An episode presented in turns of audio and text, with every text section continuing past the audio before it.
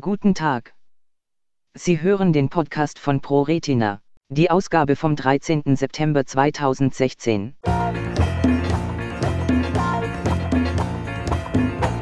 Im Deutschen Ärzteblatt findet sich ein Artikel von Dr. Med Eva Richter-Kuhlmann mit dem Titel Genomchirurgie, weder schwarz noch weiß, der sich mit vielen Fragen des derzeit in aller Munde befindlichen Genom-Editing und der CRISPR-Cas-Technik befasst und den wir deshalb gerne an Sie leiten möchten.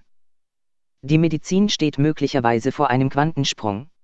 Die Genomchirurgie mittels der CRISPR-Cas-Technik besitzt ein immenses Potenzial. Sie stellt die Wissenschaft aber auch vor große ethische Herausforderungen. Einige Wissenschaftler bezeichnen sie bereits jetzt als die Entdeckung des 21. Jahrhunderts, die die Medizin revolutionieren wird, die CRISPR-Cas-Technik, clustered regularly interspecial short palindromic repeats.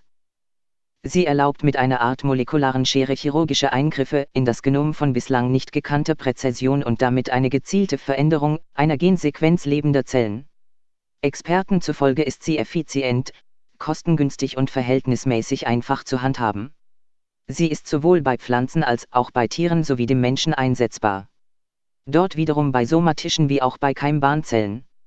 Der entscheidende Vorteil der sogenannten Genomchirurgie gegenüber früheren gentechnologischen Verfahren, die CRISPR-Cas-Technik hinterlässt offensichtlich im veränderten Erbgut keine Spuren. Dies klingt beinahe zu schön, um wahr zu sein. Doch es gibt zwei Seiten. Es besteht einerseits die Hoffnung, krankheitsverursachende Genmutationen effektiv zu korrigieren und neue, spezifische, therapeutische Ansätze zu finden. Andererseits könnten Szenarien vom komplett künstlich geschaffenen und oder veränderten Leben Realität werden.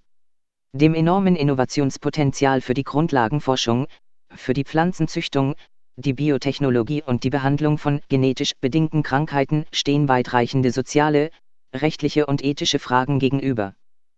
Deshalb beschäftigte sich der Deutsche Ethikrat bereits in diesem Sommer auf seiner Jahrestagung in Berlin mit dem Thema CRISPR-Cas. Eine abschließende Empfehlung, wie mit dieser Technologie umzugehen sei, konnte er natürlich nicht geben. Einig war sich das interdisziplinäre Gremium jedoch, Deutschland steht am Beginn einer entscheidenden gesellschaftlichen Debatte. Und bei dieser wird es weder ein Schwarz noch ein Weiß geben können. Der Infektionsbiologe Professor Dr. Reanat Jörg Vogel von der Universität Würzburg geht noch weiter. Sicher ist für ihn, wir werden künftig in einer CRISPR-Cas-Welt leben. Deshalb müssen wir sie jetzt verantwortlich gestalten. Besonders umstritten sind Keimbahninterventionen, die das menschliche Erbgut gezielt verändern. Wir müssen genau prüfen, worauf wir uns als Gesellschaft einlassen oder uns eben nicht einlassen wollen mit CRISPR-Cas9 und Co., betonte Professor Dr. Peter Dabrock von der Universität Erlangen-Nürnberg, der neue Vorsitzende des Deutschen Ethikrates. Undifferenziertes Bedenkenträgertum sei ebenso wenig die Aufgabe ethischer Reflexion wie die nachträgliche moralische Weihe schon längst etablierter Verfahren. Ein Anlass für die intensiven Debatten über die Genomchirurgie am menschlichen Erbgut sind unter anderem Experimente von chinesischen Forschern der Sun Yat-sen-Universität in Guangdong, die das Erbgut von 86 nicht entwicklungsfähigen Embryonen verändert hatten, um das schadhafte Gen zu reparieren, das zur Thalassämie führt. Nur viermal glückte das Experiment, bei 28 Embryonen fanden die Wissenschaftler nach der Genomchirurgie unbeabsichtigte Veränderungen des Erbguts. Mit Blick auf die Unreife der Methode sowie die offenen sozialen, ethischen und rechtlichen Fragen fordern viele Wissenschaftler ein Moratorium. Die Nationale Akademie der Wissenschaften Leopoldina, die Deutsche Akademie der Technikwissenschaften AKTEC, die Union der Deutschen Akademien der Wissenschaften und die Deutsche Forschungsgemeinschaft betonten im vergangenen Herbst in einer Stellungnahme zu Chancen und Grenzen des Genome Editing, dass die Genomchirurgie zwar ein hohes wissenschaftliches Potenzial habe und in vielen Bereichen ethisch und rechtlich unbedenklich sei. Im Hinblick auf sämtliche Formen der künstlichen Keimbahnintervention beim Menschen plädieren sie jedoch für ein internationales, zeitlich begrenztes Moratorium. Dieses soll die kritische Diskussion von offenen Fragen fördern. Auch der Pädiater Professor Dr. Med Karlwelte von der Universität Tübingen äußerte in Berlin erhebliche Bedenken gegen Eingriffe in die Keimbahn. Solange nicht klar sei, welche Auswirkungen diese mit sich brächten, sollten vorhandene Alternativen, wie die Präimplantationsdiagnostik und die Stammzelltransplantation, genutzt werden. Sie seien im Vergleich zur Keimbahntherapie ethisch unproblematisch, da hier keine Genveränderungen mit Auswirkungen auf spätere Generationen vorgenommen würden. Für den evangelischen Theologen Professor Dr. Wolfgang Huber von der Humboldt-Universität Berlin befindet sich hier die entscheidende Grenze, risikoarme Eingriffe zur Heilung oder Vermeidung von Krankheiten seien moralisch zu rechtfertigen, soweit sie auf das Individuum begrenzt bleiben. Keimbahninterventionen sollten jedoch verboten sein, solange Folgen für künftige Generationen nicht ausgeschlossen seien. Ein zeitlich begrenztes Moratorium greift für ihn aber noch zu kurz. Zur Unverfügbarkeit der menschlichen Identität gehöre es, den Menschen nicht gemäß einem von anderen entworfenen Bauplan zu konstruieren und zu produzieren, betonte er. Die künstliche Veränderung der menschlichen Keimbahn verbietet auch das geltende Embryonenschutzgesetz. Es enthalte aber erhebliche Unklarheiten und Lücken, merkte Professor Dr. Juristisch Jochen Taupitz von der Universität Mannheim an. Die Begründung des Gesetzgebers, Keimbahninterventionen wegen der damit verbundenen Gefahren für die danach geborenen Menschen unter Strafe zu stellen, könnte entfallen, wenn derartige Interventionen hinreichend sicher durchgeführt werden könnten, erläuterte er. Der Gesetzgeber konnte die Entwicklung ja nicht vorhersehen, so Taupitz. Momentan ließe sich das Gesetz jedoch nur im Wortlaut interpretieren, da Strafgesetze nicht darüber hinaus zulasten eines möglichen Täters ausgelegt werden dürften, selbst wenn es dem Sinn und Zweck des Gesetzes entspreche. Wir brauchen eine breite gesellschaftliche Debatte, dann muss der Gesetzgeber entscheiden. Was ist CRISPR-Cas? Clustered Regularly Interspecial Short Palindromic Repeats, CRISPR, sind sich wiederholende bakterielle Genomsequenzen. In der Natur wehren sich damit Bakterien gegen Viren. Sie integrieren Fragmente viraler DNA in ihr Genom und übersetzen sie in RNA.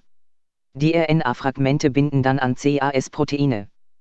Kommt es später zu Kontakt mit komplementärer viraler DNA oder RNA, wird diese durch das CAS-Protein zerstört.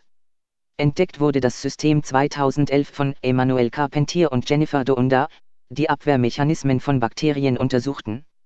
In der Forschung von besonderer Bedeutung ist das CAS-Protein 9, CAS9. Kombiniert mit einem synthetischen RNA-Molekül, Leit-RNA, kann es präzise Sequenzen im Genom erkennen und schneiden.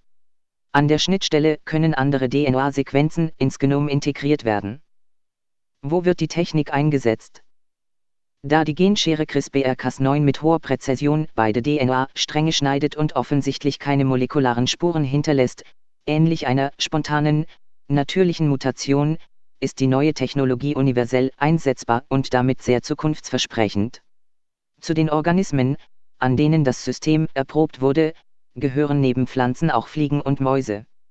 In vielen Bereichen, wie in der Pflanzenzüchtung und Biotechnologie, wird die CRISPR-Cas-Technologie bereits angewendet und als ethisch und rechtlich unbedenklich angesehen. Auch das Potenzial für therapeutische Anwendungen beim Menschen wird als hoch eingeschätzt. In den USA erlaubte im Juni eine Ethikkommission bereits erste In-vitro-Versuche auf dem Gebiet der Krebsimmuntherapie beim Menschen. Welche Fragen sind offen? Unklar ist bei der CRISPR-Cas9-Technologie noch, inwiefern auch außerhalb der Zielregion Effekte ausgelöst werden, beispielsweise ob die Cas9-Nuklease auch unspezifisch andere Regionen des Genoms schneidet. Ferner wäre es möglich, dass die Nuklease nicht in allen Zellen die DNA-Sequenz schneidet und so einige Zellen unmodifiziert bleiben. Zudem wirft die Technologie viele ethische Fragen auf, gerade bezüglich des Einsatzes an menschlichen Keimbahnzellen. Diskutiert werden aber auch mögliche Veränderungen des Ökosystems. Denn denkbar wäre beispielsweise eine Bearbeitung des Genoms der Anopheles-Mücke, so dass sie den Malaria-Erreger, Plasmodien, nicht mehr übertragen kann. Solche Gene-Drive-Eingriffe könnten nicht nur die Malaria eindämmen, sondern auch möglicherweise das Ökosystem verändern.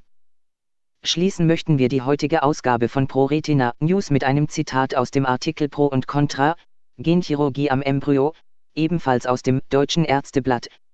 Im Übrigen gibt es auf allen Seiten der weltweiten Diskussion jedenfalls in einem Punkt einen fraglosen Konsens, dass bis zu einer hinreichenden Sicherheit der Genomeditierung mit der CRISPR-Cas-Technologie, von der die Forschung noch weit entfernt ist, eine Anwendung zu Reproduktionszwecken verwerflich wäre und verboten bleiben muss, steht außer Zweifel. Quelle: Deutsches Ärzteblatt 2016, Archiv 181253 und Deutsches Ärzteblatt 2016, Archiv 181245.